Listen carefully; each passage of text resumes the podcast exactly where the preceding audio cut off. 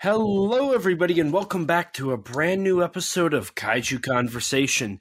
I'm your host, Elijah, and joining me, as always, the lovely Rex. Hello. And here we are, hot off of the spooky season, where we did a full month of weekly episodes. Whew, a lot of editing. Yeah. it's almost like that's still the case because we just, uh, this episode's going to come out before it but we did a bonus episode um, last week, and we're doing this episode, and we might squeeze out one more before the end of the month. We'll see. Ooh, who knows? So it's almost another monthly, uh, or another weekly month. So a lot of almost a lot of work we've been doing, um, especially on your end, doing the post. Uh, the the bonus is a good free hour recording, so so a lot of content That's... coming. So, how have you been? What's what's new with you? Uh, pretty good. Um, you know, last last uh, main episode we did um, was on um, Ring from 1998, and uh, since then I've um, taken a bit of a dive into that franchise, I suppose you could say. Yeah.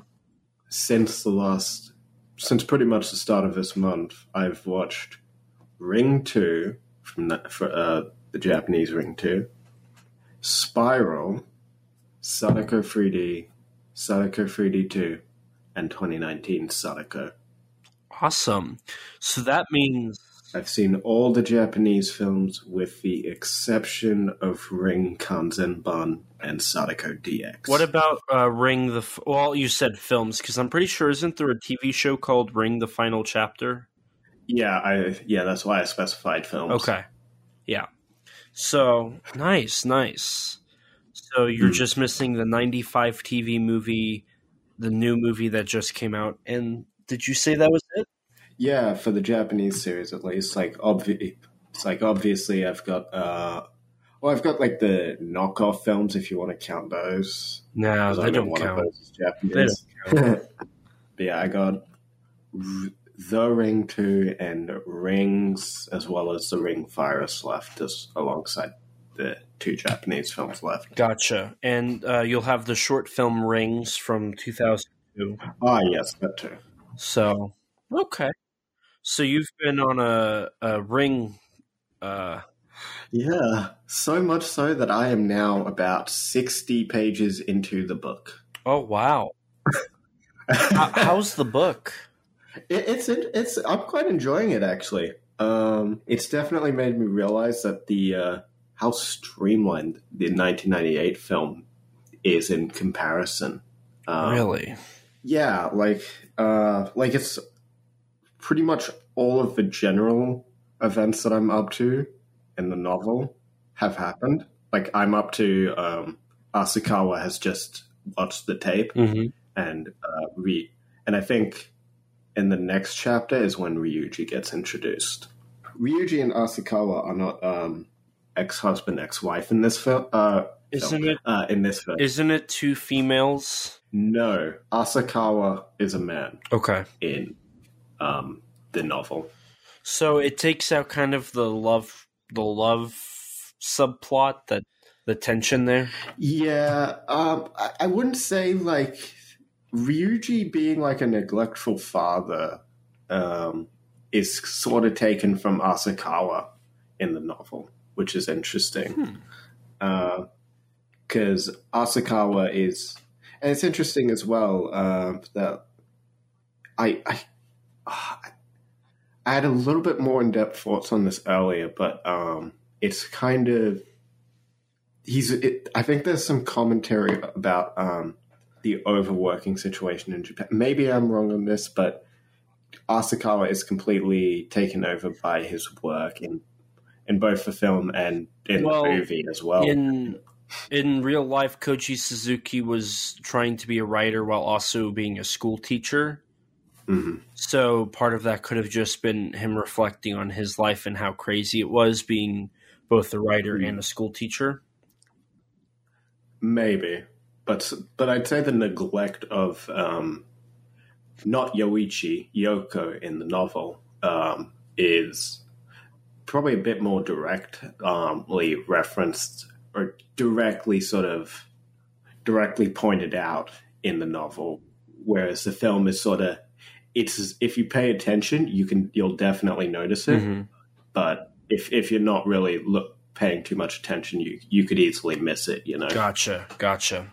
Um, but yeah, I'm I'm pretty excited and curious to see how this goes because because I'm hoping to read um, Spiral and the third book Loop Mm-hmm.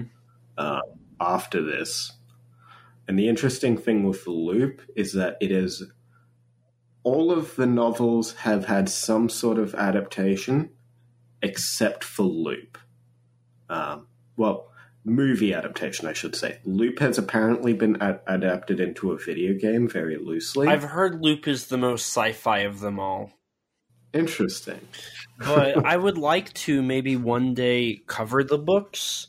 So maybe Hmm. we can go like even more in depth um at a future Yeah, at a future point where we talk about books. Um yeah. if- Hopefully, by that time, um, the last book, Tide, um, will finally have an English release. Mhm. Because I think that is the only one I think that does not have an English release. interesting. I didn't And that's the one that Sadako 2019 is based on. Really. Yeah, Sadako 3D is based on the fourth book, um, which is S. Or, well, fourth book, not including Birthday. Gotcha, gotcha. So besides Ring, have you done watched anything else or have you just been all Ring? Not really anything else, Toku. It's just been getting through the Ring franchise at the moment. Gotcha. See, Wanting to die more and more from them as I went on. I uh, unfortunately I haven't had any time. I've been working crazy hours, and uh, Yeah, they actually just extended my hours by one hour each day. So Oh I work God. five days a week, um, nine hours already. So now it's going to be ten, hour, uh, 10 Oh hours for five days a week. Um, Bro, I would not live through that. plus plus driving, which is about twenty minutes from my house to, to where I work. So there's an extra uh, twenty minutes a day, five days a. Uh, so that's a hundred minutes. So there's another hour and a half. Um, plus like I could not live through that at all. plus like you know showering, changing clothes and whatnot. Um, and I get off at eleven o'clock at night. Um, and then I usually have to do like my other things after eleven. So I don't really have a lot of time right now to watch Toku. And on my days off, I've been uh, cleaning my house. So I've been absolutely nowhere with my tokusatsu. I it's it was a struggle to cr- uh, crunch in the uh, two versions of the film that we're, we are talking about today, and even then, I was really tired through both of them. So I might have nodded off a little bit here and there, Oh, cheating.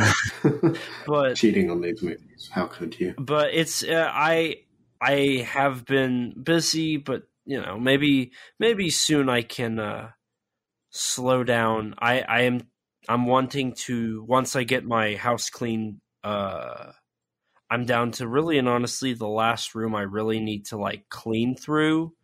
Um, Mhm. after this coming Wednesday, uh, I should be pretty well good to go.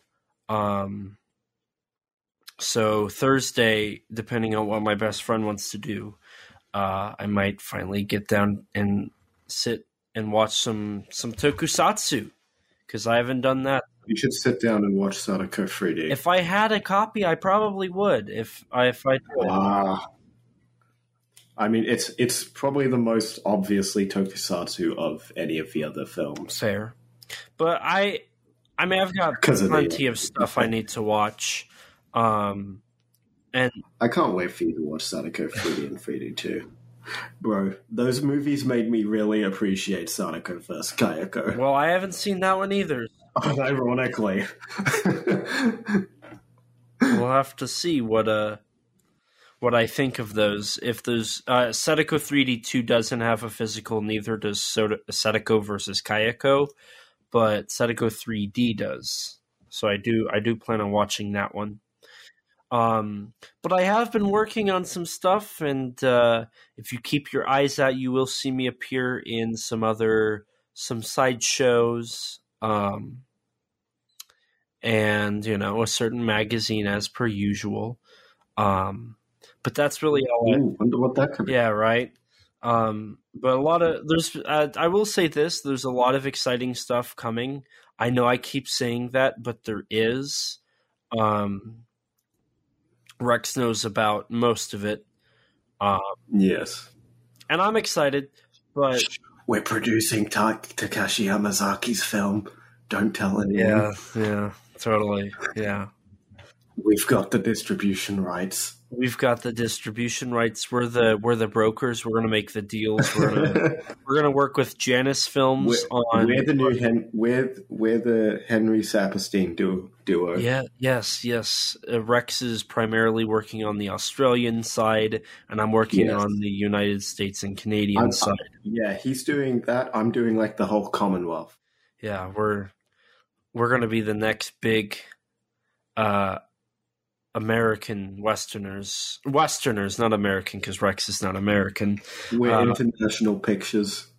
Yes, yes. Interna- we're we're not American internet. We are just international. Or we could. What if we put a AIP, and it's just a international picture. A meaning America or Australia. Bruh. Boom. We're geniuses. AIP 2.0 baby. we could just have our different branches be American International Pictures, Australian International Pictures. But we would have to put two for for American because there's already an AIP. Ah, these things happen. Just let's just commit fraud and pretend to be AIP re- returning from the grave. Yeah, I'll I'll try and do that. Even though their entire library is owned by DreamWorks. Huh. Um, but I do have a little game we can play. Uh, we tried to do this before, and I feel like it's going to be a disaster. But we're going to try and figure out a game we can play, so it's not just two talking mouths being boring. Because we're obviously boring. There's nothing we say that's interesting or exciting. hmm What what have we ever offered to the viewers? Honestly nothing. Um but i do we have a game today called fact or opinion. The way this game goes is rex and i have both five statements and we're going to read them off to each other and we're going to have to figure out out of the five statements two of them are not factual and simply opinions while the other three are facts so we're going to have to figure out which ones are the opinions. Um, do you want me to go first, Rex, or do you want to go? Sure, you go Okay. first. Okay. Okay. Are you ready? This is going to be a difficult one. Oh no. Yes. You ready? Okay. Number one. The velociraptors from Jurassic Park sound like turtles mating. Number two. Spider Man is the most popular superhero. Number three. Ultraman is the most popular character in Japan. Four. The Simpsons last more than the MCU. And five. Critically, Star Wars Revenge of the Sith is the best of the Star Wars prequels. Damn. You went all movie themed. I did, I did. well, I know the Velociraptor one is a fact. Damn. I thought I was going to get you on that one. No, I already knew that fact. Oh. Like I can verify its validity. I can verify its validity. What, have you listened to Turtles Mating? Yes, I used to have some very interesting friends. I'm I'm not going to say anything. I'm not going to say anything to um. So what were the other four again? Sorry, outside of like the Star Wars one. So Spider Man is the most popular superhero.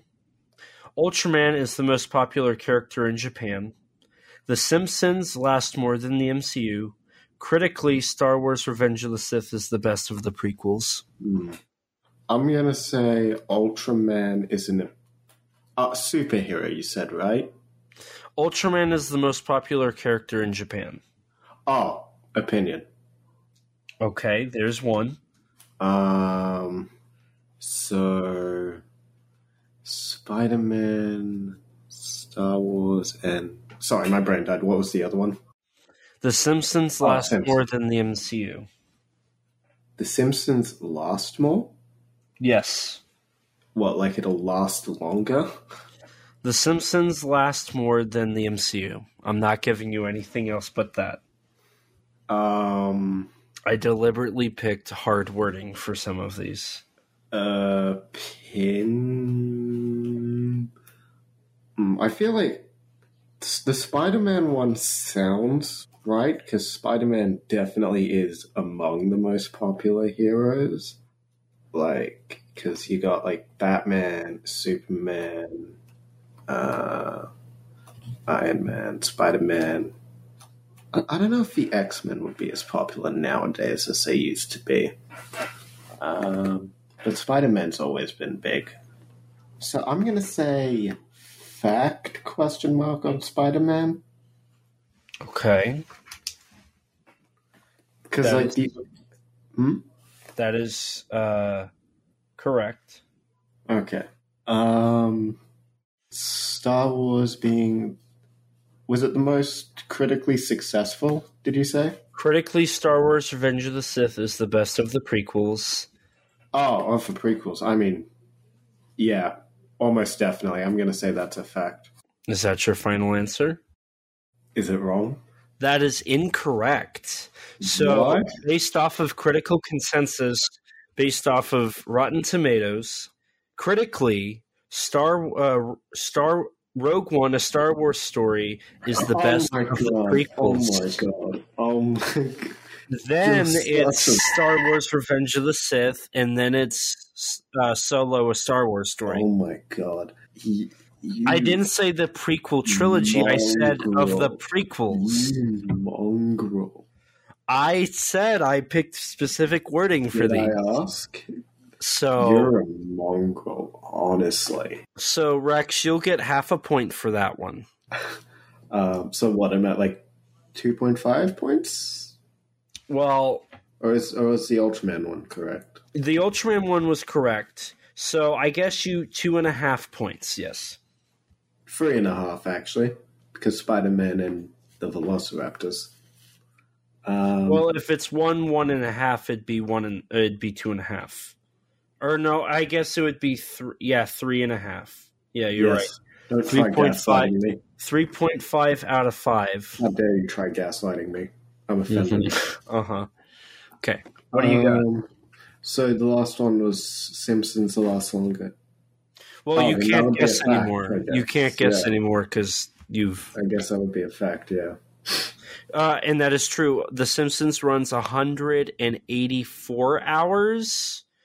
Oh, that's what you Or- mean by lost. I think it's 484. I'd have to double check, but runtime wise, The. Simpsons last longer than than the MCU right now. How many seasons is that? I know it's over 30.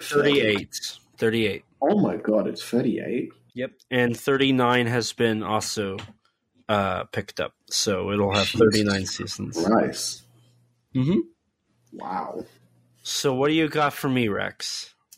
Alrighty. So let's see. Shin Godzilla is the best Godzilla movie. Scotland loves unicorns. You shouldn't say Dr. Seuss. If a penny dropped from the top of the Empire State Building, you would die. Twitter's $8 verification is an objectively poor system.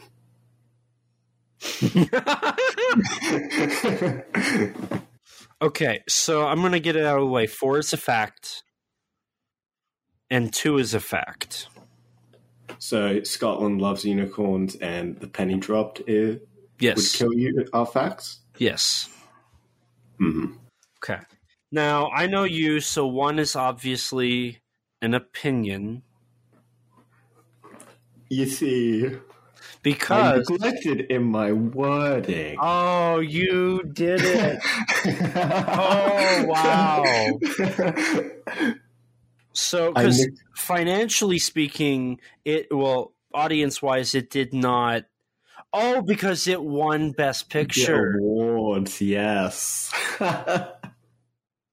Okay. Okay. Okay. So three and five. What were three and five? um, you shouldn't say Dr. Seuss and Twitter's $8 verification is an objectively poor system. So I'm gonna say five is a f- is. Wait. Okay. So you have. Oh wait. Both of those are the opinions. Here's why. Twitter. Twitter's whole idea of the eight dollar system is to prevent scammers, which in theory in bots, which in theory will work because they can't pay for those bots to uh, be bots and do what they're supposed to be doing with the verified system. So objectively, it is it it's not a bad idea, but um, if we're talking just practically, it is. Um, and then you shouldn't say Dr. Seuss. I'm I don't even know what, what that means.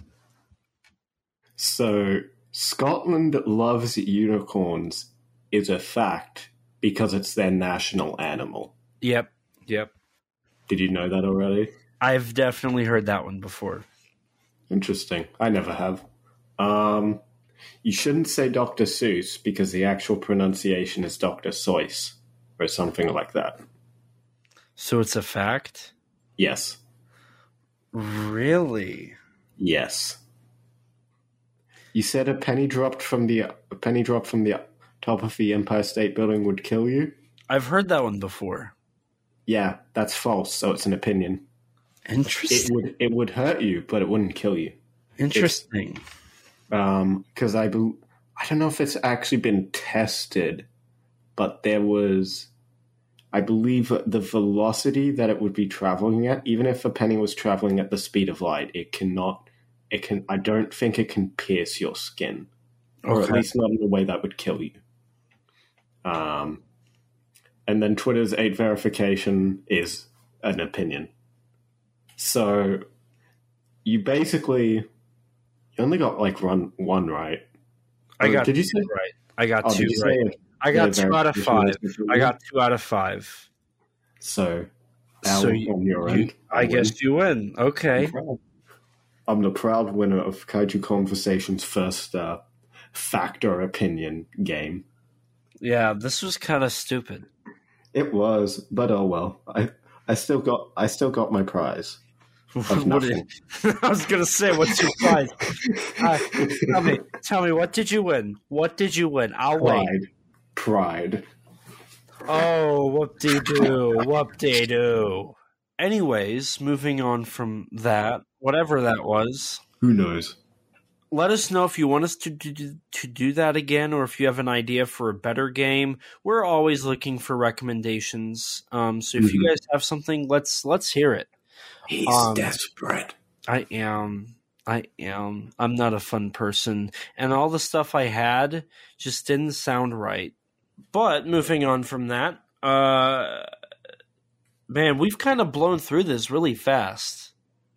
Hmm. I just realized we did our intro, we talked about what we've been doing, and we did the game and it's only been like 35 minutes. Damn. Us- usually it takes us like 40 to 50 minutes to get through the this opening. hey, maybe you'll get some sleep. Yeah, no, that's not going to happen because I have to drive home. And even if we stopped right now, I still wouldn't get home till about five fifteen. But well, considering I don't get home. counts. It is the thought that counts. Thank you so much, Rex. Your contribution is forever appreciated. Hmm But moving on, we could talk a bit about the movie that we are covering, the movie that nobody obviously knows what we're covering, Not even Um, I know what we're covering. right? Like it's And it's, I watched it. it's such a watched what? I don't know. Me neither. I feel like I have amnesia because I don't even remember what we're covering. Are we even covering a movie? I'm not sure. I think so. Hopefully, the audience can help us, even though obviously they don't read the title or look at the square. So they they are in the exact same boat as we are. They have no idea what So, we're. so you know what I said about children not watching this audience, uh, uh, not watching this podcast? Uh huh. We are appealing entirely to the Dora the Explorer demographic. Can Am you help us? Hey, audience listener, tell us what our title says. Awesome. Godzilla. No, no, we're not supposed to say it, Rex. We wait for them to say it. That was them. I didn't say a thing. Oh, you. Oh, oh, oh, oh. We're covering that movie. That's awesome. Yeah. Great job. Let's sing a song to celebrate. Mosuraya, Mosura, Donankazahuya, Hinomu.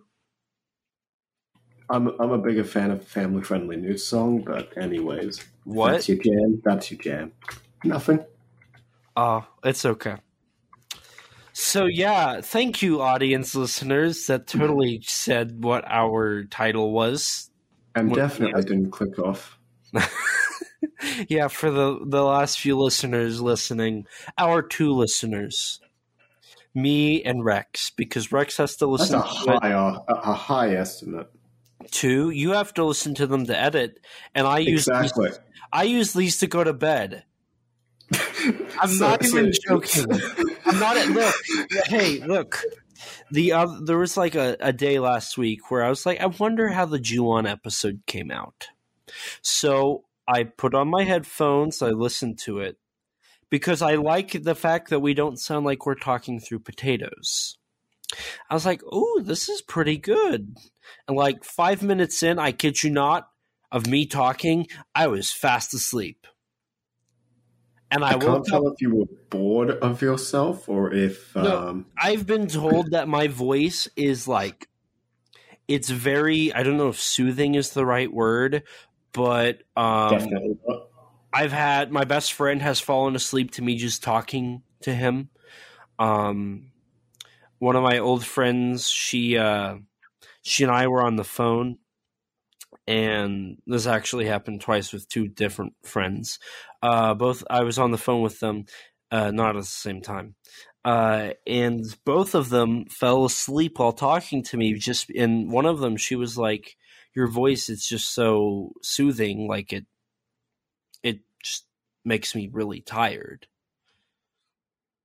Um when when I'm just talking and it's all the same thing, like sit sit back and unpack. You may be here a while, but now You should narrate an audiobook. I know I should get me like, or get me on like nature. The wild penguin starts his journey through the Arctic Circle. Through his journey, he will have to endeavor multiple different feats of strength, such as swimming away from sea lions, enduring the harsh weather, and humankind. I'd be great. I'd be perfect. Get me to do the audiobook for Godzilla King of the Monsters so I can get everybody asleep by the second page. It would be great. And then they'd be like, dude, this book knocks me out. Yeah, it does me too, except it doesn't make me fall asleep. It literally knocks me out for how horrible. I'm gonna knock you out. Stop. What? Stop. Isn't isn't that a song that was in one of the ads or something? Yes. Oh my god. Don't remind me of that one. Yeah, it was the one that that uh showed that spoiler character off. Burning Godzilla? Yeah. Ah, okay. Fire Godzilla, actually, according to Playmates. Burning Godzilla according to literally everyone else.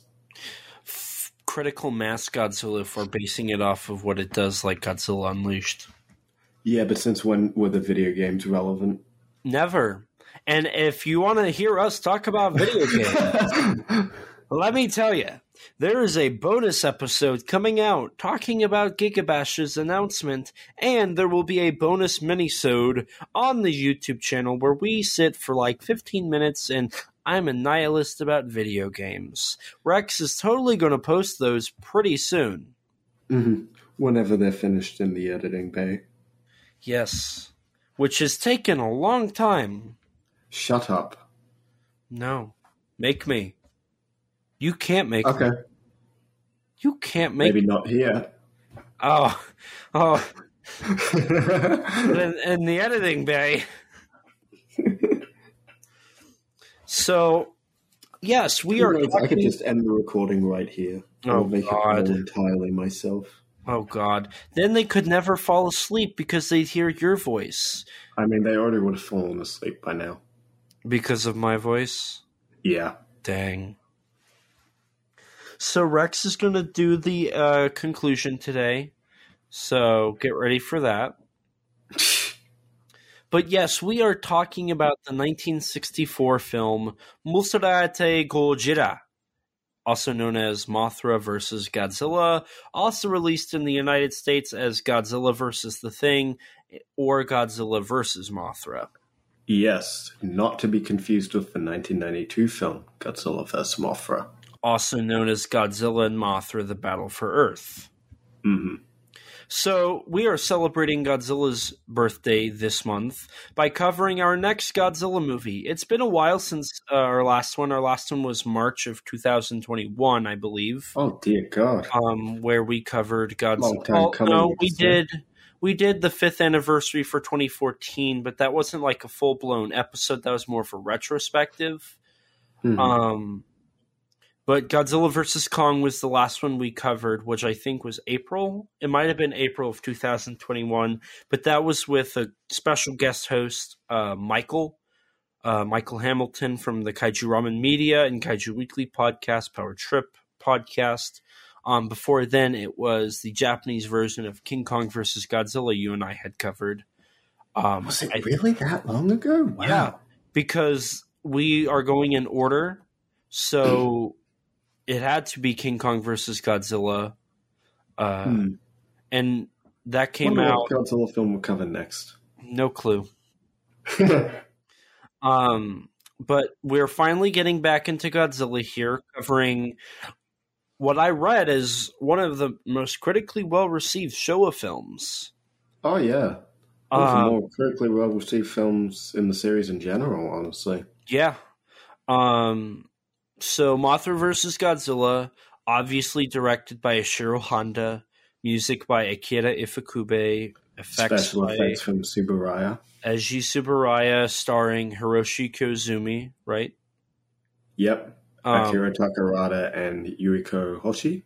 Mm-hmm, with uh, side characters uh, from actors like uh, Yoshio Su- Su- Tsuchiya um, and oh, Kenji Sahara, Kenji Sahara. Jun Tazaki, and how could we forget Yumi and Emi Ito? Yes, yes, the peanut. aka the Peanuts. So stellar classic Toho cast here. Hmm. Um, you don't Well, really get more much all our A-listers. right. The only one it's really missing is Takashi Shimura. And and Akira Kubo, I suppose. Yeah, but he was a little later on. He well, yeah. well, I mean, he had been introduced in like Matango Matango. earlier. right, right. Um, or like Toshiro Mifune.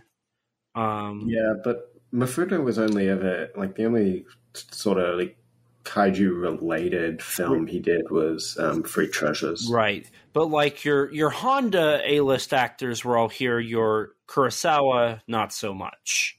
Mhm. Um, this was because around this time I think uh uh specifically uh Shimura, he was working with Kurosawa and didn't have time to film uh big roles for Honda.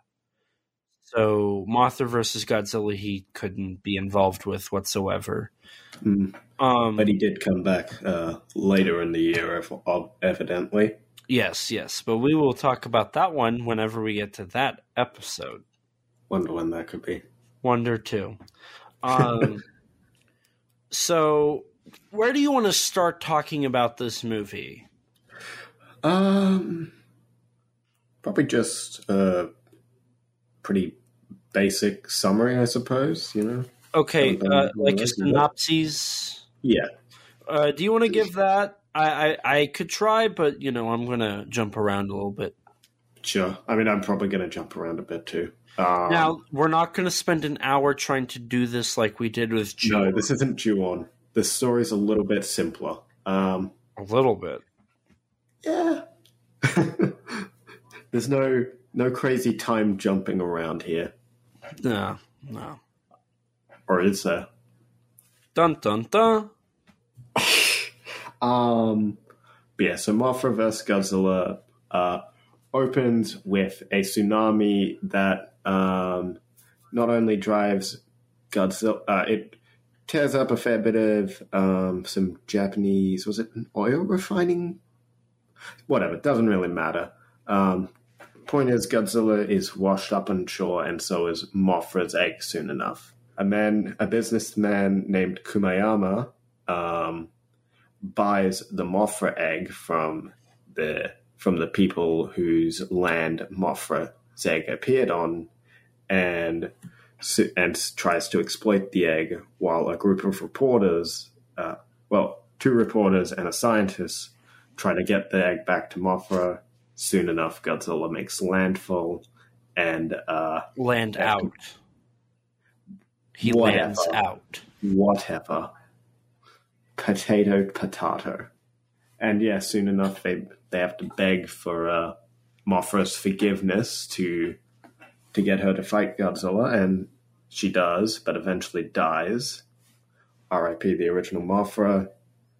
And as Godzilla continues his rampage, and a group of school children are trapped on an island with Godzilla, the other two Mothras have uh, the Mothra egg hatches, revealing two Mothra larvae, and they fight and defeat Godzilla. The end. And they all live happily ever after. Yes. So- until Godzilla showed up again to destroy Tokyo. Yes. So, uh, to kind of start off here, I guess uh, I kind of wanted to go and establish kind of where Toho was with Godzilla at this point. Mhm. So, prior to this, you had the huge hit King Kong versus Godzilla. And there is an episode where we cover King Kong versus Godzilla, so definitely check that one out. Uh, Yes. to hear our to hear our uh, discussion on that one. Give us views as we give our views. Yeah, but hu one of the largest films of all time in Japan. So fresh off this, they give Honda a gap year to prep for more Godzilla.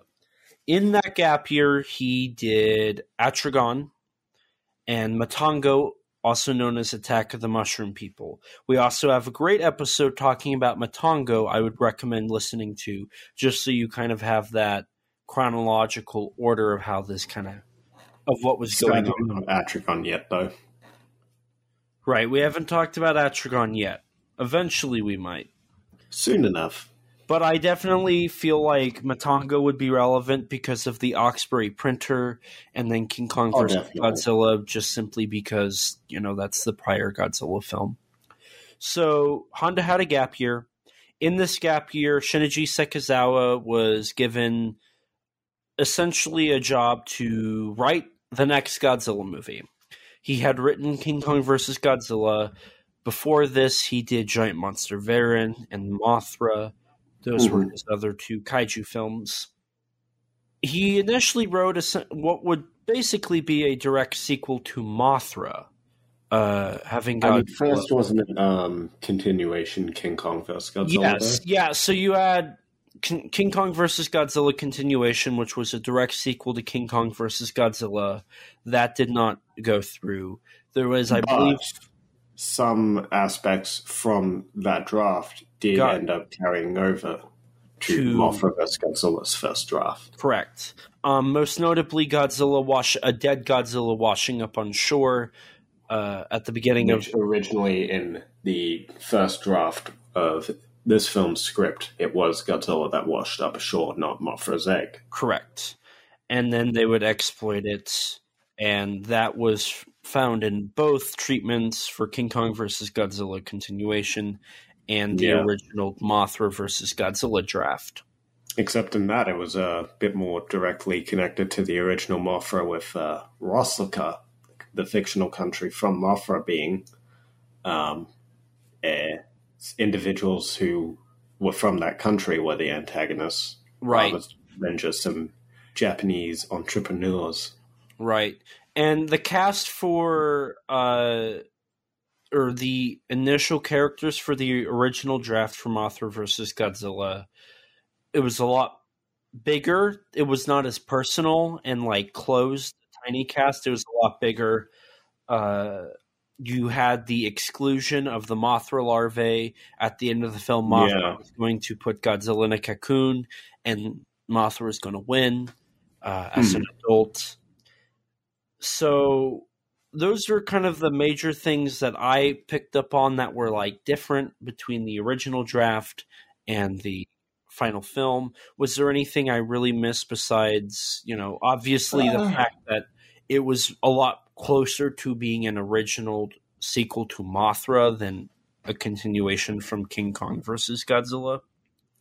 Yeah, no, that's that's like probably the most. Those are the most notable, um, notable uh, differences between it. Like you still got the themes of the greed um, and anti-corporate sort of themes going on in the films, which sort of connects it as a, which makes it thematically a sequel to both King Kong vs Godzilla and the original Mothra.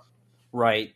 Now, I will say, uh, when they started going and doing this film, one thing they really wanted to do was bring Godzilla back to his roots, more of Yeah. a serious, dark, menacing character, and branch away from that comedic King Kong versus Godzilla iteration, which I think they do really well. Godzilla is obviously the villain and obviously the bad guy here. Mm. And it helps that his design is also um, made to look more threatening than it was in King Kong vs. Godzilla. Correct. Um, this was a new suit. Nakajima actually had a lot more input in creating Yeah. the suit than any past suit.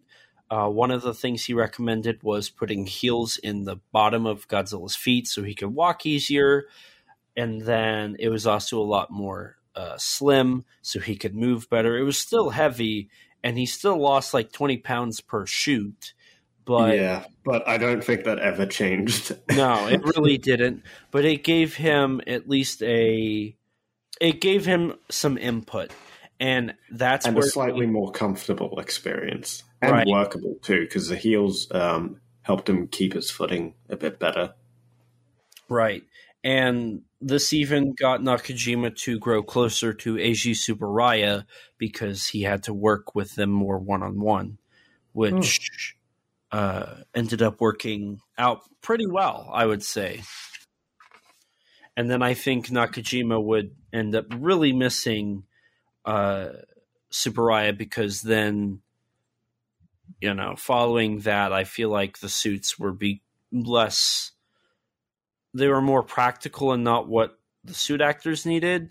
I know specifically uh, Satsuma had issues with fiberglass claws for Gigan. They were really heavy. The Hedorah suit was just really immobile, stuff like that. Hmm. I mean, the whole heels um, got removed as soon as um, Yeah, Nakajima stopped playing Godzilla. yeah. He uh, he actually said once I stopped, once I retired, they no longer put heels in Godzilla, Yeah. which I thought was kind of funny. So, I mean, if we're going to talk about the Godzilla suit, I really like the Godzilla design. I love the 64 uh, suit. It's one of the best um, suits from the Showa era in particular. I would agree. I, I quite enjoy it. Out of the three we've had, four 54, 55, and 62, and now 64. I would say it's my favorite, with a close second being 54, and then following that would be uh, 62, and then 55. Mm. I I quite like 64.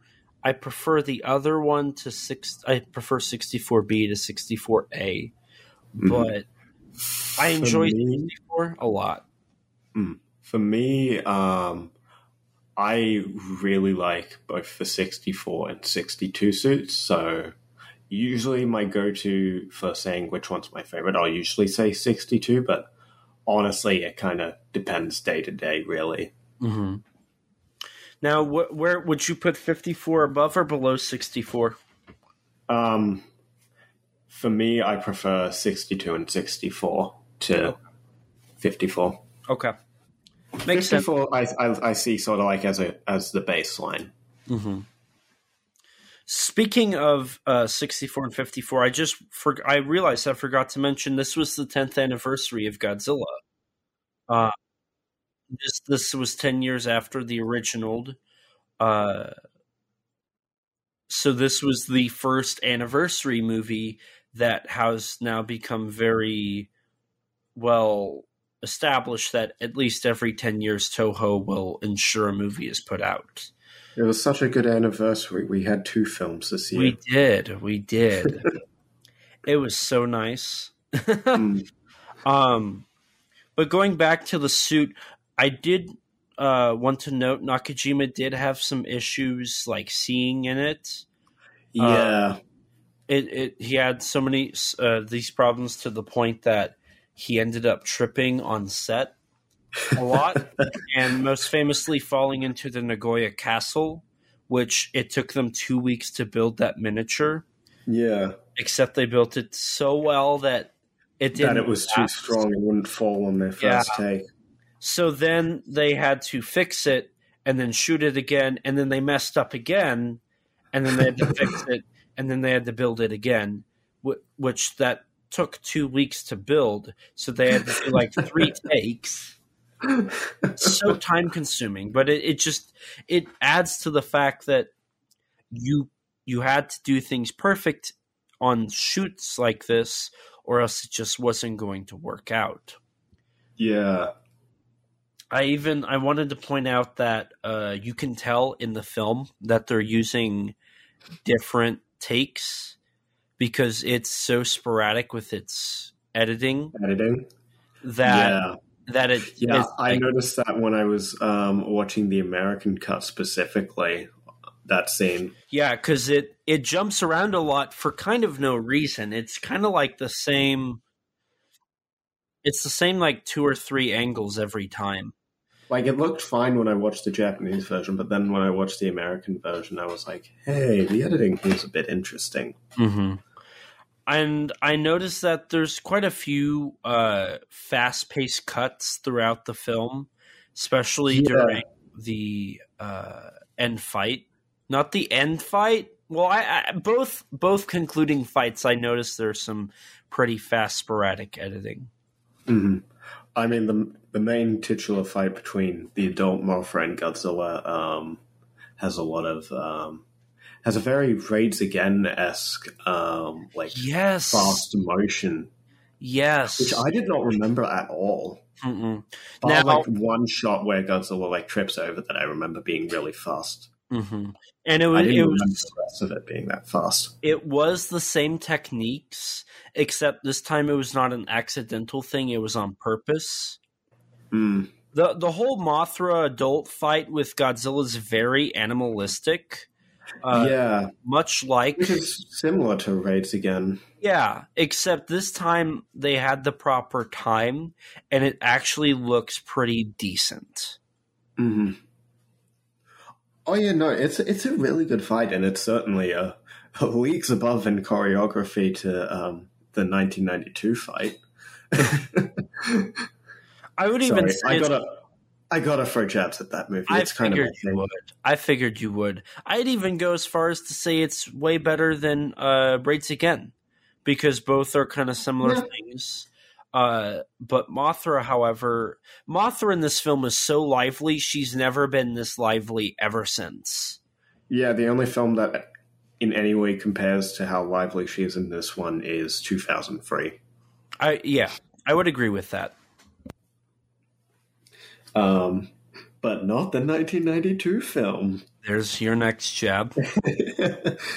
I'm Even- sorry, I just got to get it out of me. Even in animation, uh, for like Planet Eater, Mothra wasn't very animated, and I mean, she was- CGI she basically just she basically just went forward right, for right, like 10 seconds, and and, then it was a silhouette.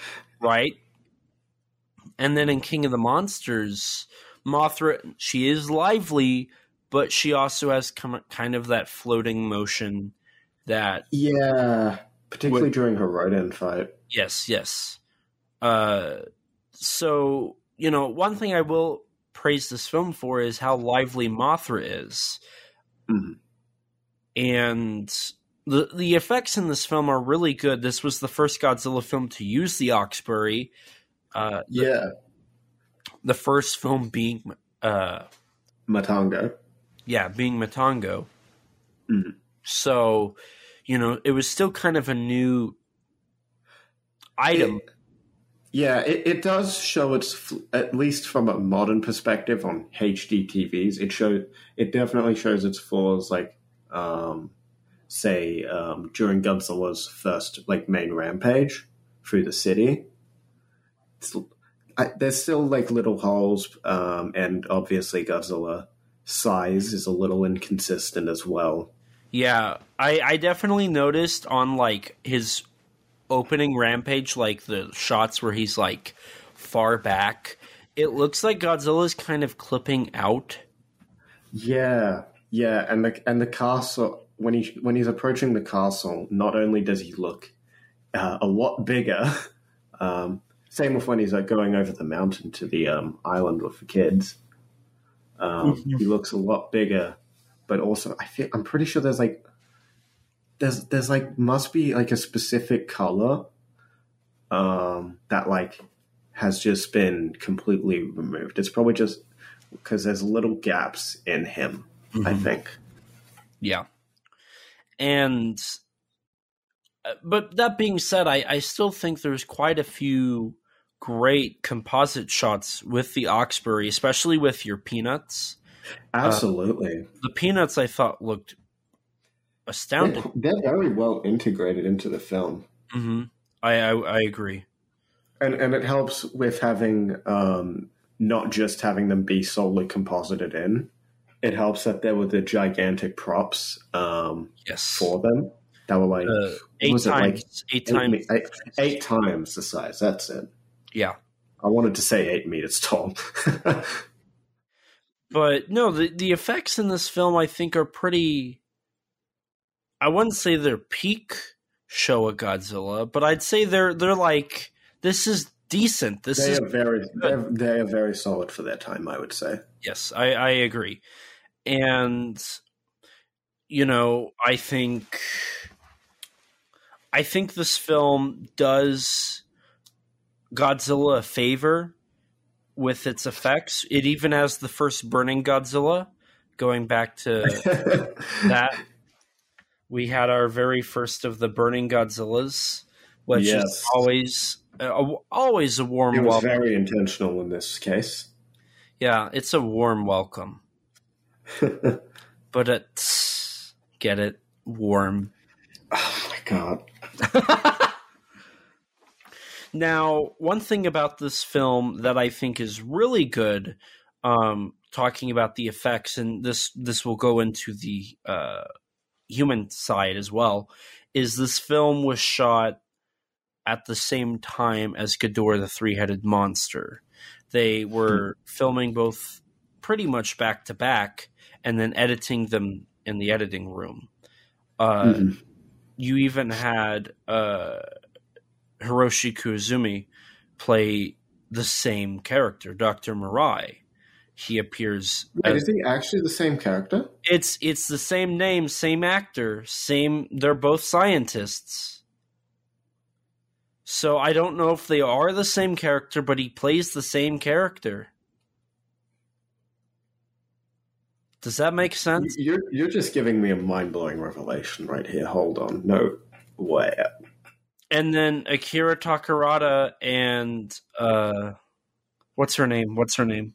Um, um, um, Yuriko Hoshi.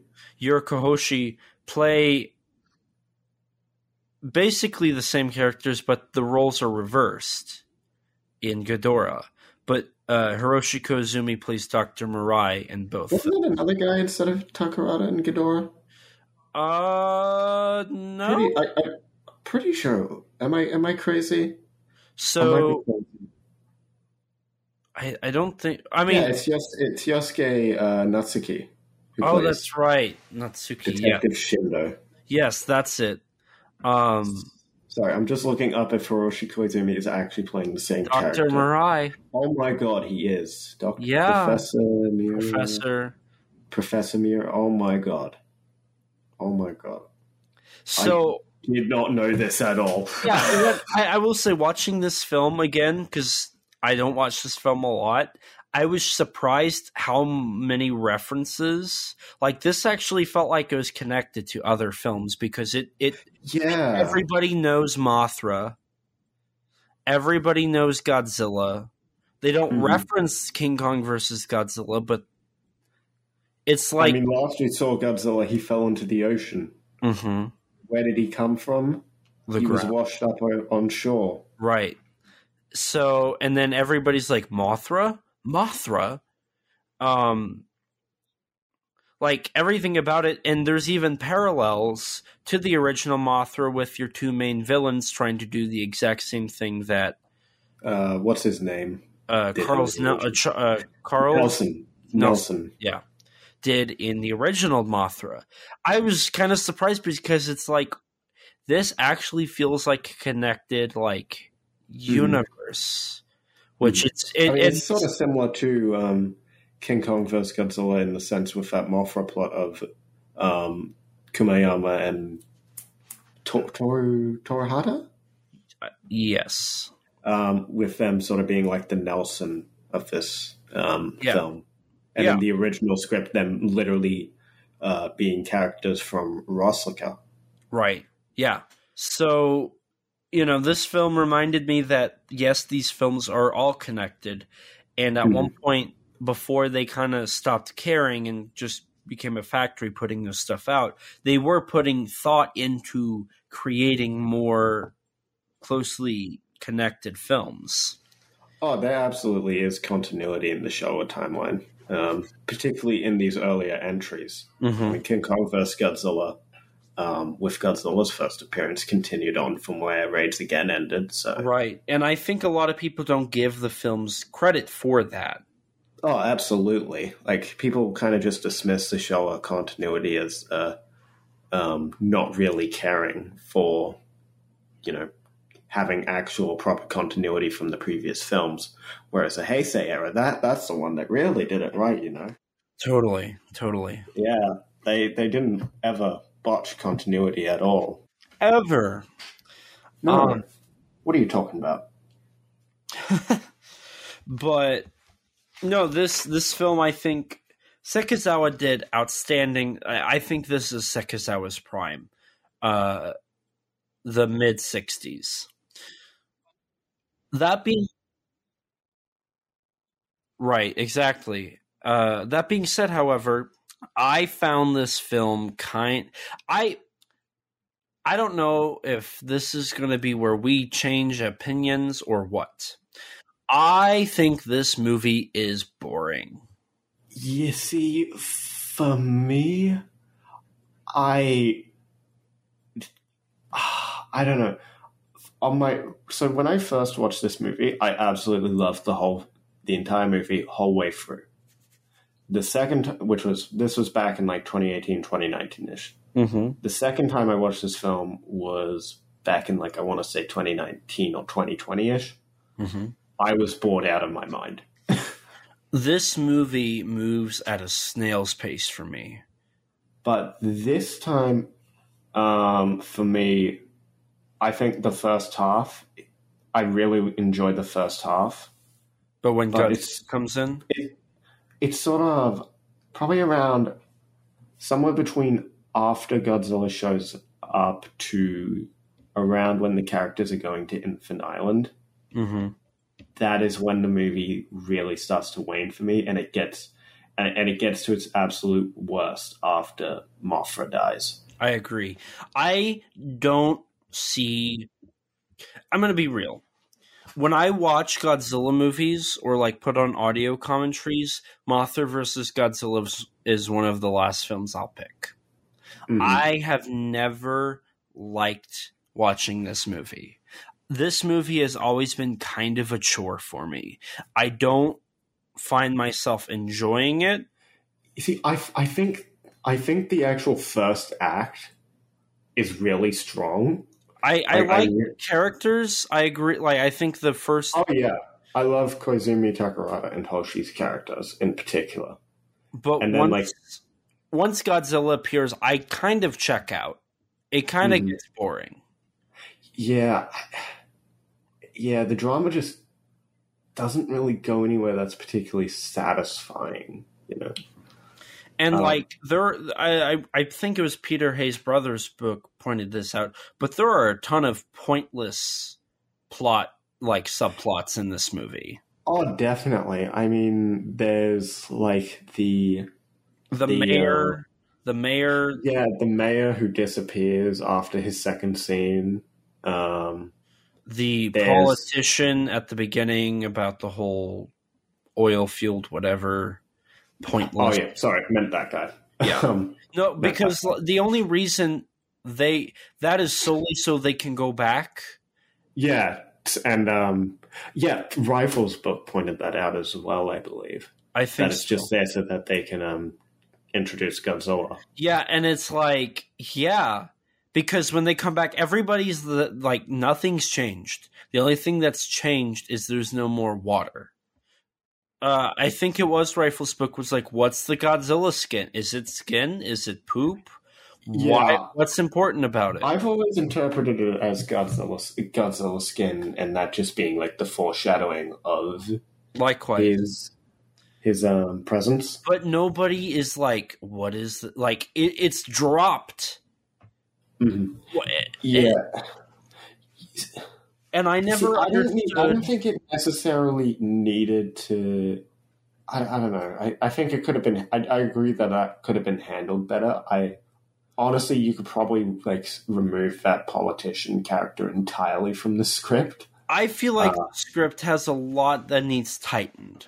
I feel Oh, like absolutely. I think the script is too loose. One of my Yeah. biggest f- things I noticed on this rewatch is Miura initially doesn't care at all about the reporters. yes, and- and, and and, then suddenly, he's suddenly staying in a room with them together. Yeah, and it's like what? Yeah, I noticed that too. what? like, Like, He why? didn't care for at all. There's no scene sort of bridging that. No, there's Oh. not. And I thought maybe I f- nodded off and missed something here, but it was really sudden, and I'm like, No, you're, what's you're going absolutely on? right about that.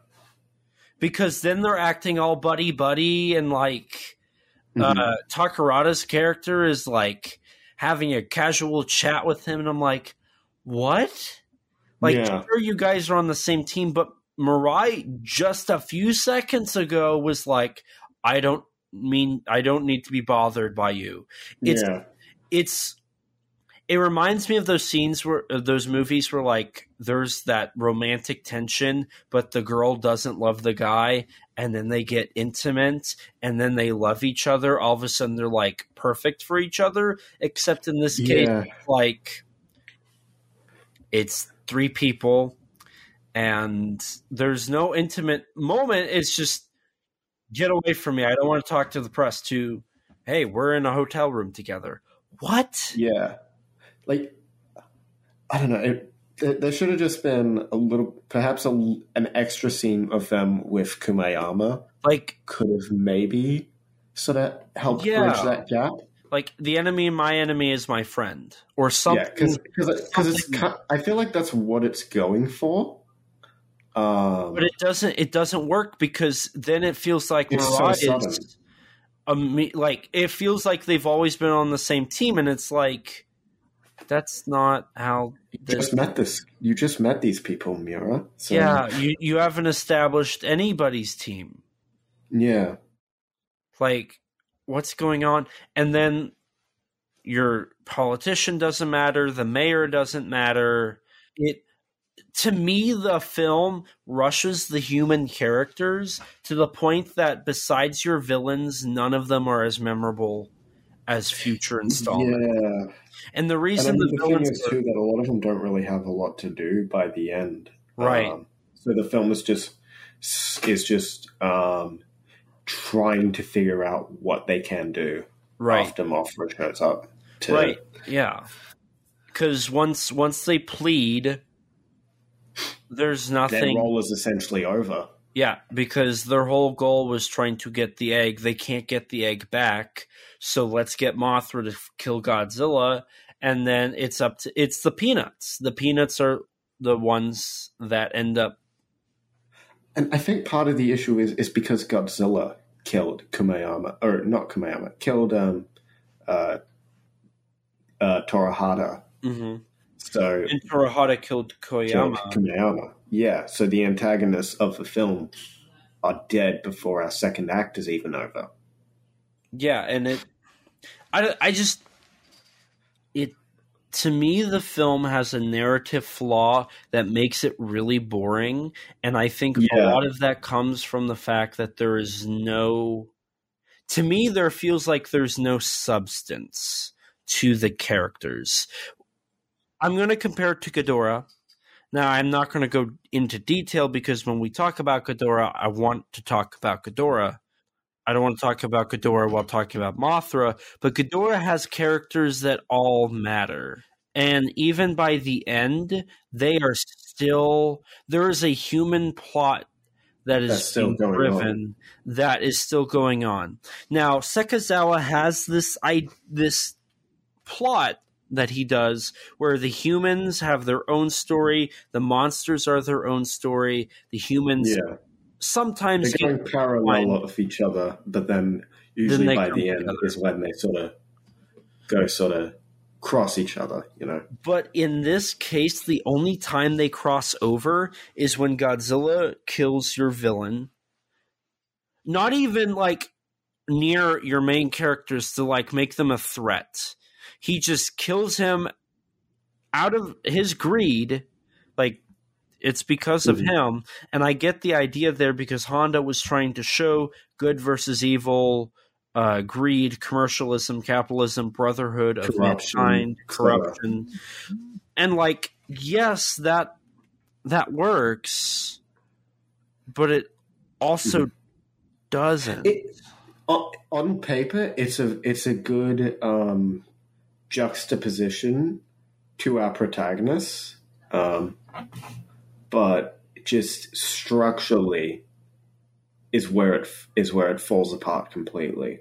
Um, with having Kumayama and Torahata's deaths in the in the film happen when when they are and how they and isn't okay. it like three fourths way through the film? It's not even in the last act. Yeah no it's it's it's before Mothra has even fought Godzilla So like by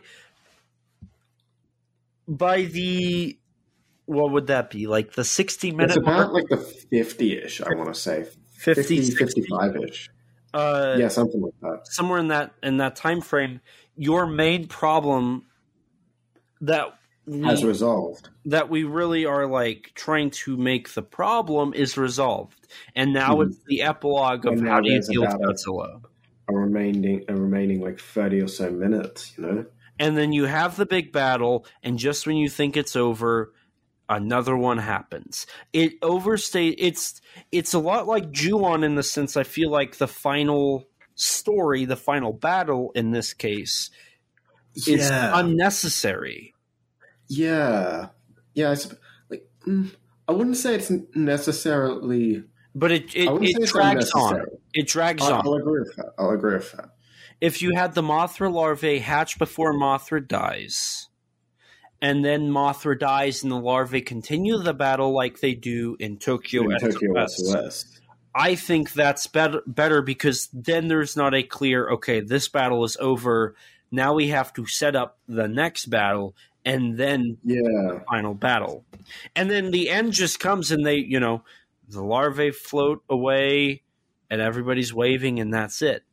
Yeah. It Very quick ending. it's a very quick ending. It doesn't I get it. Godzilla's supposed to be a very strong and like difficult foe for like the Mothra larvae to to, to handle, but I would rather have a quick battle 2v1 then try to draw out this long boring ending.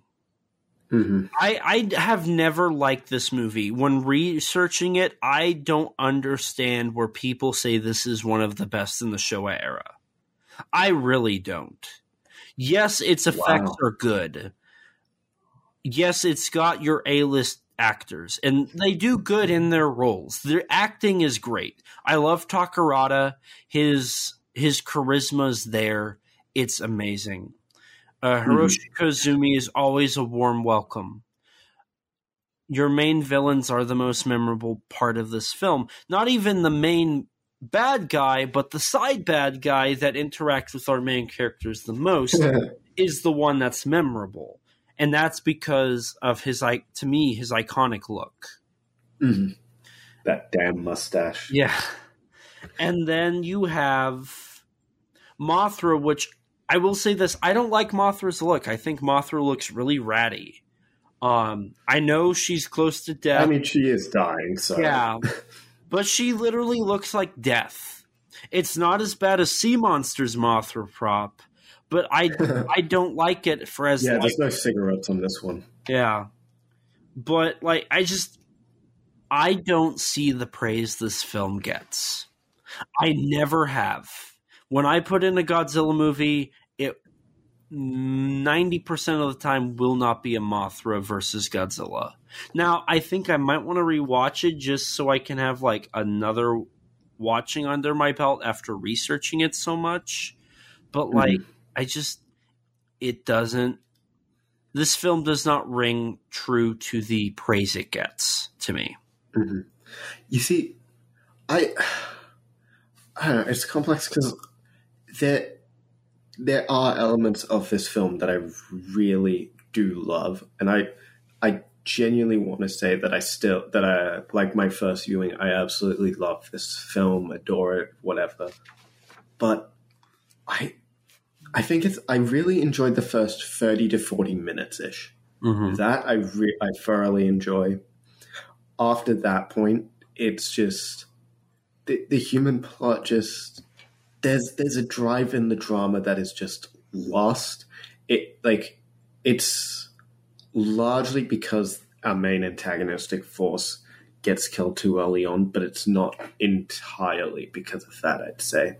I just feel that there's these are really strong leads, but they're not given enough to do.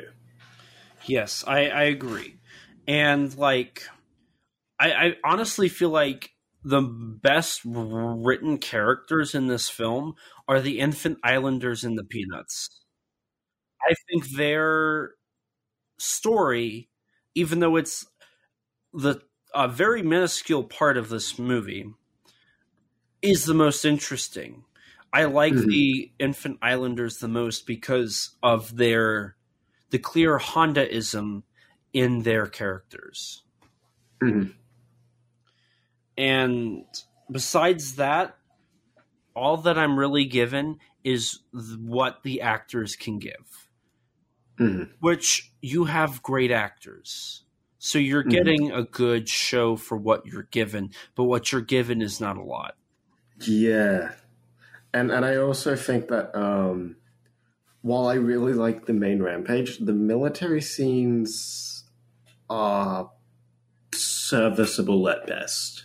I yeah, They kind of just feel they almost feel more like padding to the prior to the main fights rather than all that interesting part, all that of an interesting part of the film. Like I get why they're there, but and Just- it's it's cool to see the tie back to King Kong versus Godzilla using electricity, but there's also Yeah. not this build up. Of, yeah, like prepping for it. It's just like boom, we're out. And then yeah. and then as soon as Godzilla obliterates everybody, they're like, "Oh, we're gone." Mhm. And then they leave. like again, I get why it's in the film, and it does it does have its role to play to building up the need for Mothra as Mhm. well, and just how much how much of a problem Godzilla is. Right. But at the same time, I just don't think they're all that exciting of sequences. Mhm. Um, The the best sequence within the uh, military, to my opinion, is the scene that was taken out of the Japanese version but used in the American version, which was when the American military ships were firing. Now, granted, it's kind of lacking because it's you know land versus sea. There's not a lot going on, but I thought that was the best effects wise. Uh, really, I'd, I'd completely disagree because I thought it just looked like they took the Godzilla suit to a beach um, and just had him walk around and set um, well, explosives I think specifically the the missile launching looked Oh, the missile, like the ships look good, but Mhm. the actual like shots of Godzilla, uh, it's better than the hand find them- puppet. It's better than the hand I'll. I'll agree with that. Um, but from from the Japanese book, I sort of tried um, using Google Translate to give me a rough idea on what it said because there's a little.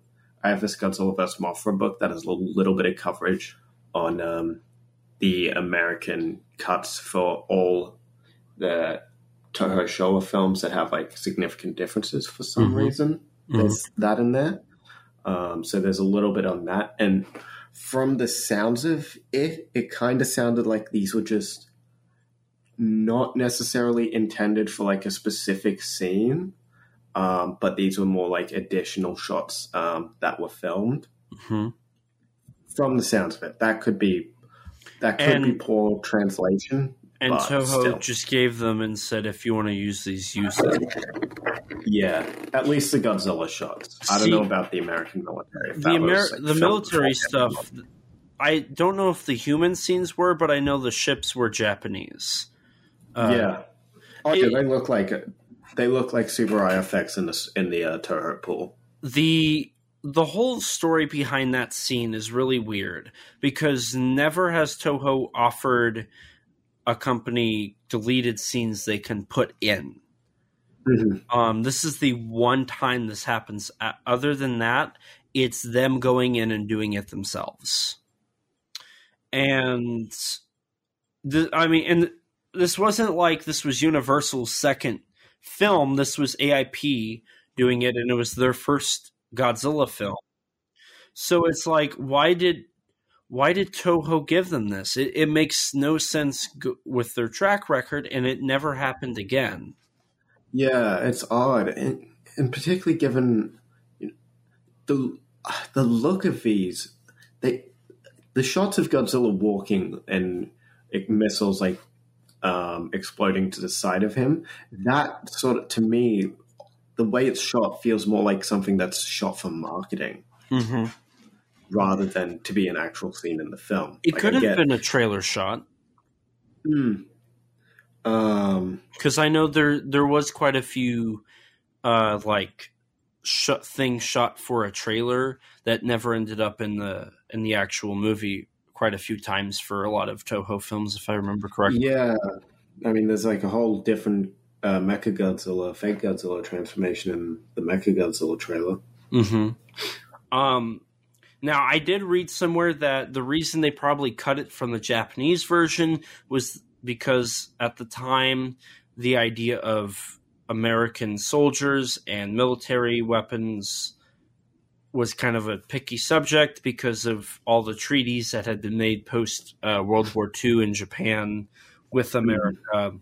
It was best to leave it out Mm. but that still doesn't answer why America got it hmm and like it wasn't featured on any Japanese release of Godzilla or of Mothra versus Godzilla at I all. I mean, who knows? Maybe it was maybe it was to appeal to the uh, rather patriotic com- uh, country you you yourself live in. So Yeah, but at this time, it still wasn't typical practice for Japanese films to be brought to America because Toho Mhm. wasn't even producing international dubs for another two years. And this wasn't a co production like Invasion of Astro Monster. Hmm. So it doesn't, it still, it just doesn't make sense to me why it was set up the way it was. Oh, there's almost definitely some information missing here, at least on the western side. Mm-hmm. Maybe maybe there's a proper explanation on in the Japanese fandom. Who really knows? But yeah, it's it's odd. I mean, it's an it's kind of cool seeing this scene though, because I'd actually never watched the scene in full before. Mm-hmm. Like I'd seen um, clips of like the first few shots of Godzilla getting uh, shot at, but I'd never actually seen the full clip. Mhm. And it's always fun to see Godzilla tumble over a bit, I suppose. yeah.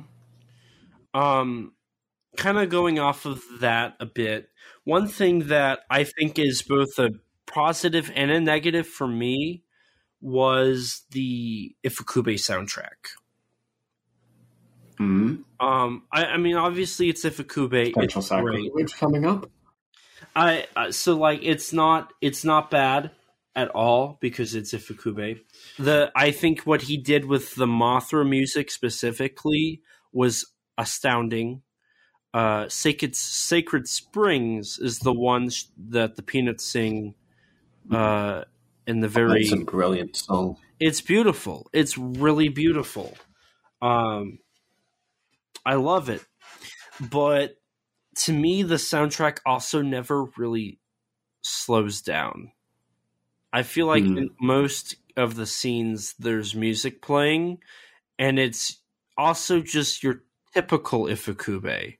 Like, besides the.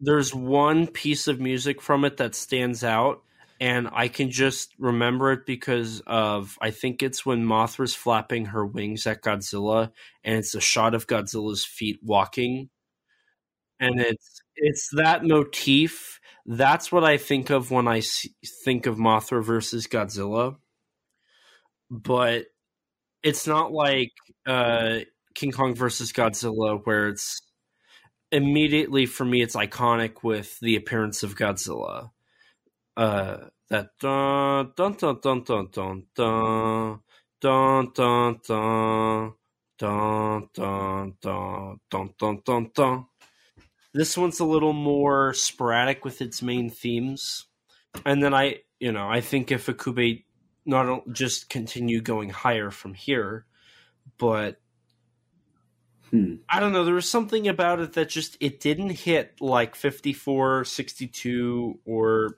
the follow up Godzilla film to this one. It's interesting. Um, I don't know. I, I don't really have any. I don't really ta- take any issue with the music in this film. I, I really enjoy the main Godzilla theme, Sacred Springs, um, and all the tracks sort of sprinkled throughout. I, I will agree. There's um, outside of Sacred Springs, there's not really any like major like standout track apart from that. Like like Mysterians um, caught my attention because of how much the music in that added to the suspense of the film. Mm-hmm. Um, was Matango scored by Ifukube? I don't remember. I don't believe Um, so. No, because I was going to say that if it was, then Matango was, was different, but never mind, I suppose. Um, yeah, no, I don't really take any issue with the music at all. Fair. Now, one thing I also need to point out is Honda actually ignored Ifukube's recommendation for yeah. a scene where Godzilla's head is uh, over a hill as the principal's like screaming, The children, the children, save the children. Um, there was no music there because Ifukube said this scene doesn't need music. And then Honda went and took uh, one of his songs from King Kong versus Godzilla and just pasted in there. And during the showing, uh, Ifukube turned and looked at Honda, and Honda just sunk in his chair and was like, "Sorry, I'm the director," Yeah, which I thought was funny. But it also it adds to the point that Honda always went above and beyond to do what he thought was best, which I do respect greatly. Because he even went back and like adjusted the script a bit, um, for the final, you know, the final draft, whatever, what what it Yeah. became. yeah. I mean, from I want to say, I want to say it's Yuriko Hoshi's plea to the Native Islanders, but I'm pretty sure it's a different scene um, that apparently wasn't in the script at all. I'm pretty sure I read. Yeah, and I know part of that also was just Honda's push for the brotherhood brotherhood of mankind. Um, he Yeah. did a lot of that. Yeah, Um, that was kind of his big thing was pushing that, which I can appreciate greatly. Mhm. And I think that is what helps set this movie apart from like King Kong versus Godzilla and a lot of his other films is I think the Brotherhood of Mankind is really well shown through the uh, Infant Islanders and Japanese mainlanders. I think Mhm. that is a very good dynamic to show this idea, this concept. Oh yeah, no, I'll I'll agree with that. Um, but speaking of Infant Island, that one thing that actually did kind of bother me was the Infant Island set, the location. Really? Yeah, like the caves, like the actual um, cave area where the Infant Islanders are staying, that looked fine.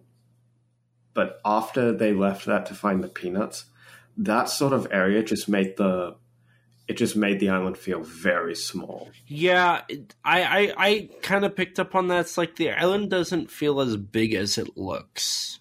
No, And they s- quickly switch out of their protective gear to regular, like, nice clothing. Yeah. Like, that too.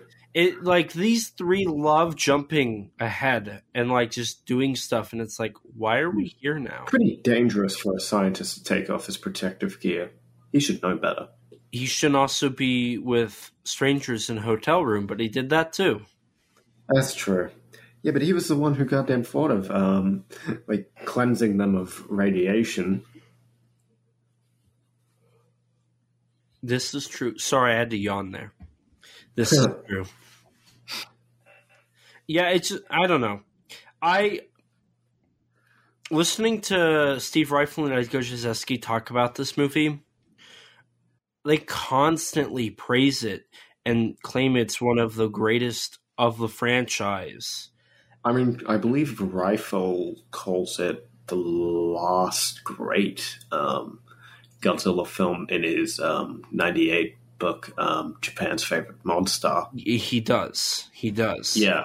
and for me i just can't see it like i i i, I can't help but think there are some great follow-ups that out surpass mothra versus godzilla i think it was an ad i think it's a good follow-up to king kong versus godzilla because it didn't it didn't go the route of comedic funny stuff it it has a good balance between its comedic, its dark stuff.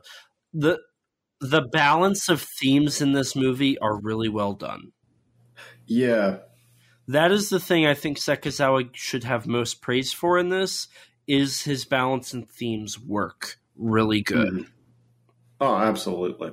I'll agree with that. Um, was there any? I I feel like I'm gonna keep going in circles if I if I continue.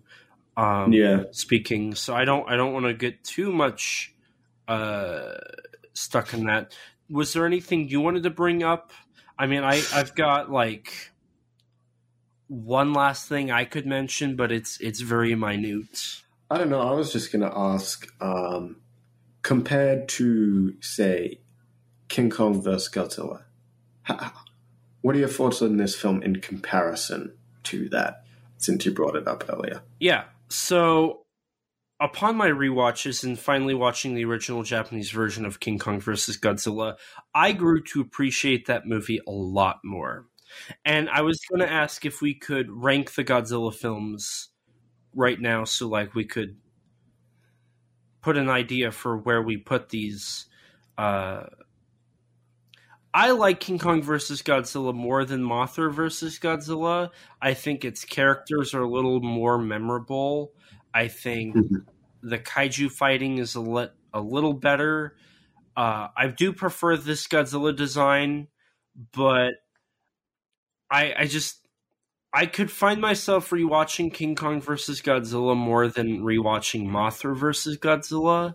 I just I've never found myself really interested in Mothra versus Godzilla. Mm-hmm.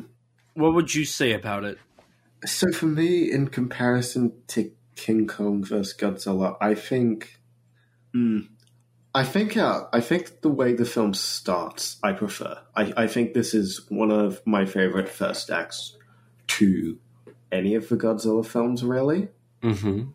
But it just loses steam way earlier than it should, um, at around that 40 to 50 ish minute mark or so. So while I love that f- first act, and I don't, and I don't think the rest of the movie is horrible, um, I, I, think it's watchable. Um, I think King Kong vs. Godzilla is more consistently entertaining. I think the effects are pretty even in King Kong and um, versus but um, I would say the high, the Godzilla sort of and Mothra moving very fast within the um, within the main fight during certain shots, sort of like Raids Again, as well as the pretty heavy usage of the puppet in certain scenes. Mm-hmm. I think that does hold the fight back a little bit for me. Plus, I don't think the final fight is as exciting as well. Mm-hmm. Yeah, so... it's it's definitely a step down from Mothra versus Godzilla. Mm. Or King like, Kong versus Godzilla. I, I think our villains are some of the best in the series, So, Um, like Kumayama, especially, is just. If only his mustache was longer. If only he could twirl it. I feel like I feel like they're not. I don't. I wouldn't say they're the best, but I think they're some of the most iconic. Mm-hmm. They're some of the best. Um, like just when I think Godzilla villains, um, Kumayama and Sahara, uh, after like all the aliens. If if we're just speaking solely human villains before the series really went full sci-fi, mm-hmm. they're sort of some of the first I think of. That's fair. That's fair. Yeah, I I mean, maybe Doctor Mafune, I would put above that, but like mm. not not. There's not many more. I would. Yeah, yeah, I yeah. Mafune is a fair answer, I'd say.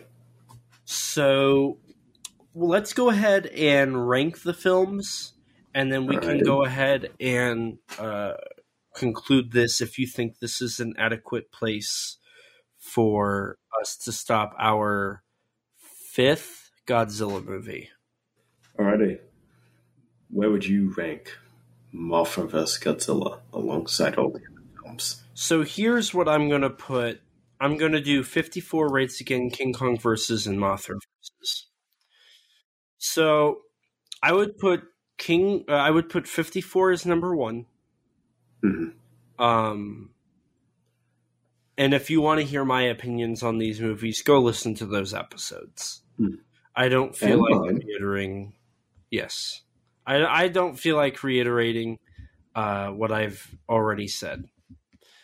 Um, followed up with King Kong versus Godzilla, followed by Mothra versus Godzilla with Godzilla Raids Again at last place. Yeah, I, I, I hate to be the bearer of bad news, but I'm going to have to agree with you pretty much completely here. Um, but I will say, um, in the past, I've I've um, s- declared said that I like um, Mothra vs Godzilla more. I will I will say I think I, I I think there's room for it to switch around.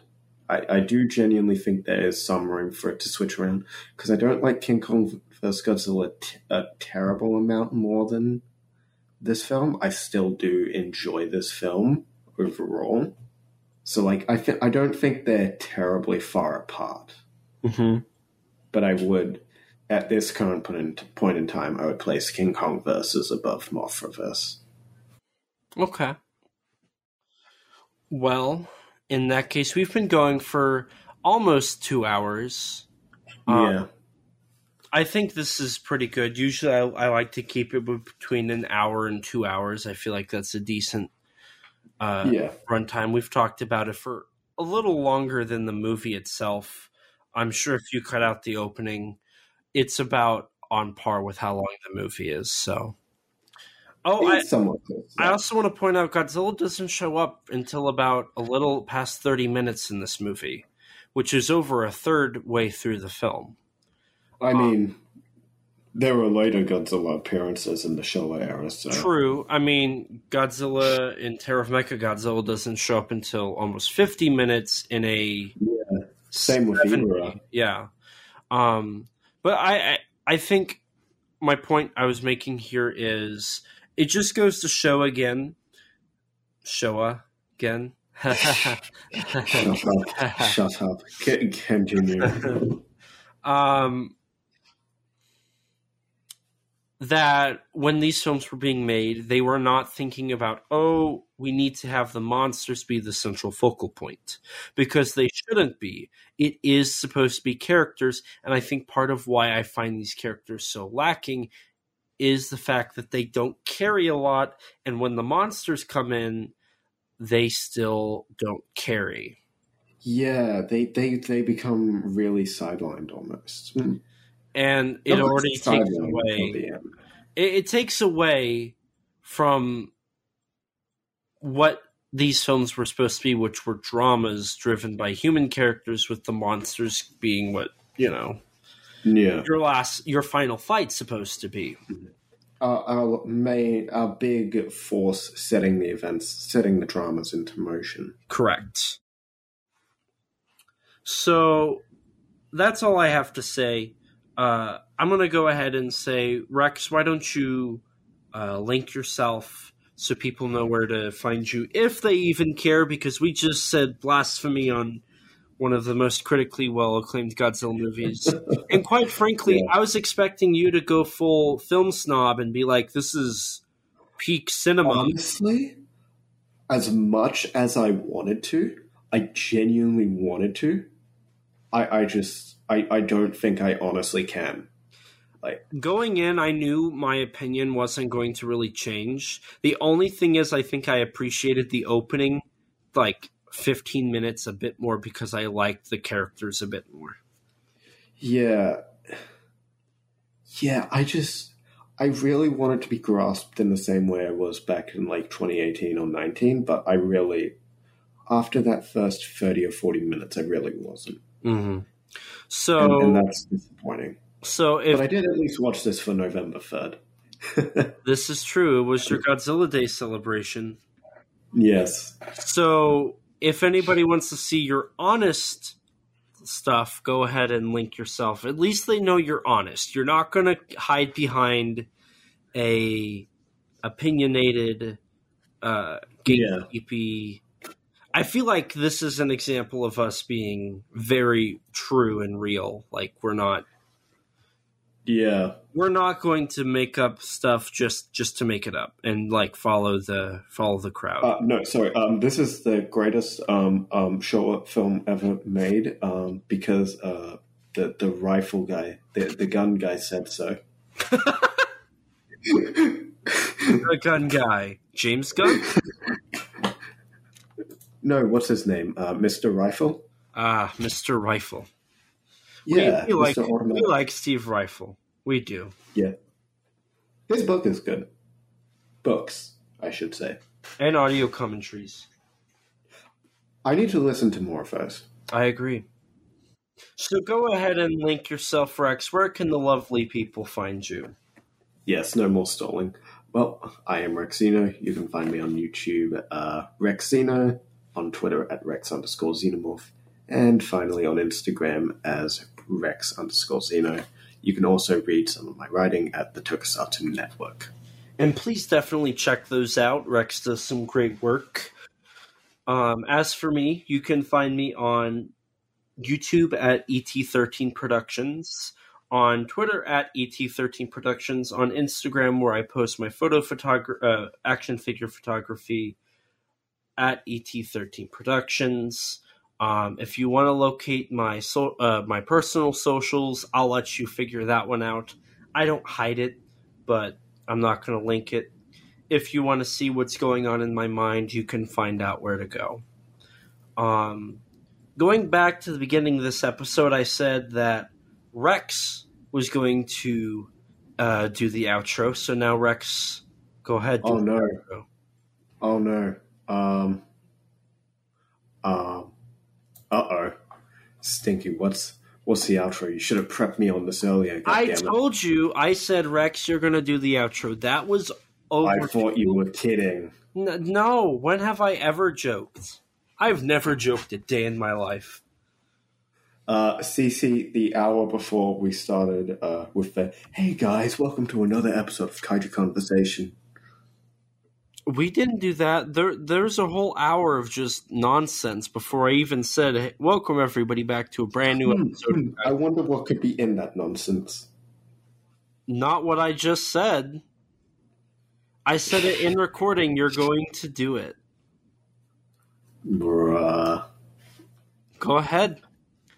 You've edited it enough, and you've heard me say it enough. If I have I, a very bad memory. if I give you here, if I give you the first sentence, will you? Do you think you can go for it? um, I can give you some of it. I'll give you the first sentence. Don't forget to rate us on iTunes. That boosts our ratings and helps us get recommended to more people like you. Recently, we have been review bombed, and we're sitting at a solid 11 one star reviews. So, if you guys could help us out by going to Apple Podcast and leaving us a five star review, that would be greatly appreciated. I'm actually checking right now. Yes, we still are sitting at the 3.0 with 22 ratings, so please help us out. Um, if if you wanna um.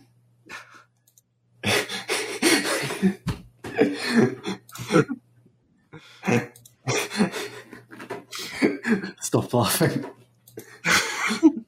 Stop laughing. You're making it worse. You're making my brain melt even more.